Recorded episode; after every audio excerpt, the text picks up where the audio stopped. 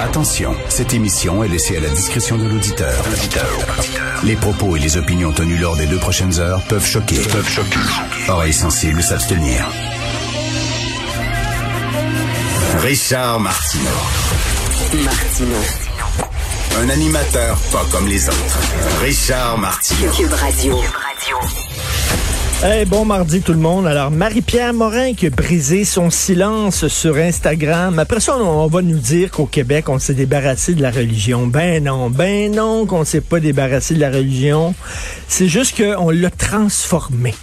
Regardez l'affaire de Marie-Pierre Morin. C'est très, très catholique, ça, comme, euh, comme, euh, comme réaction.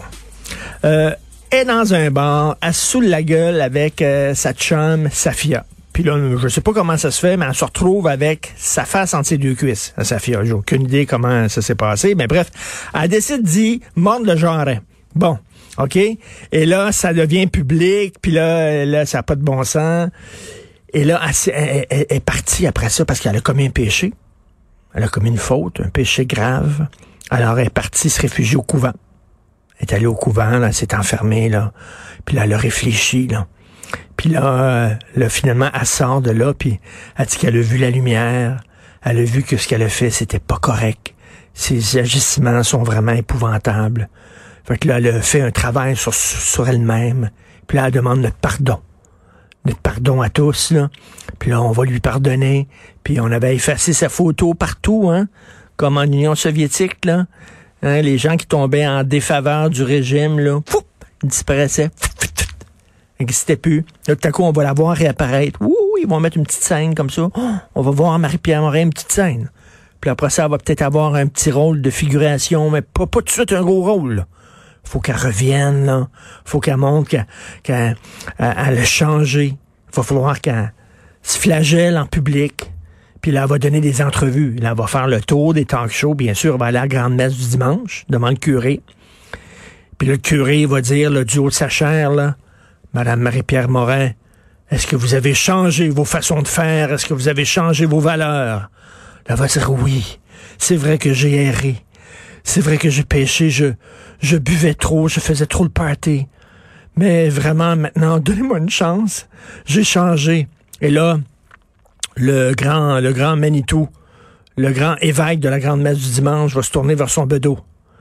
Puis là, il va dire à son bedeau, est-ce qu'on l'accepte de nouveau dans, dans l'église, dans, dans la secte? Fait que là, dit oui, je pense. Mais Monseigneur l'évêque, je pense qu'elle a vraiment, elle a vraiment montré euh, une contrition, une volonté de changer. Fait que là, il va lui faire son signe de croix. Marie-Pierre Morin, nous te réacceptons au sein de l'Église du showbiz.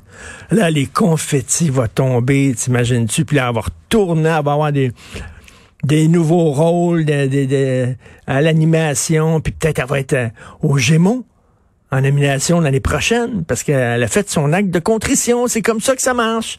C'est comme ça que ça fonctionne. On te donne une deuxième chance, mais il faut que tu dises, j'ai péché mon oncle. Puis là, tu mets le genou à terre, pardon mon oncle. Je le ferai plus. Alors, toutes les autres, c'est ça que vous devez faire. Regardez, Joël Legendre, c'est ce qu'il a fait. Joël Legendre, hein? Il a, il a erré. Puis après ça, il a, il a disparu un petit peu de la circulation. Après ça, il a demandé pardon. Après ça, il a pu revenir comme ça. C'est, on est très catholique. Venez pas dire qu'on s'est débarrassé de l'Église. Tu sens l'Église du gars, tu sens le gars de l'Église, mais tu sens pas l'Église du gars. Les infirmières qui ont, euh, euh, bloqué le pont Jean-Cartier, vraiment, vraiment. Les infirmières, on vous aime beaucoup, les infirmières, les infirmiers, on vous aime beaucoup, vous travaillez fort, vous avez la population avec vous, je pense.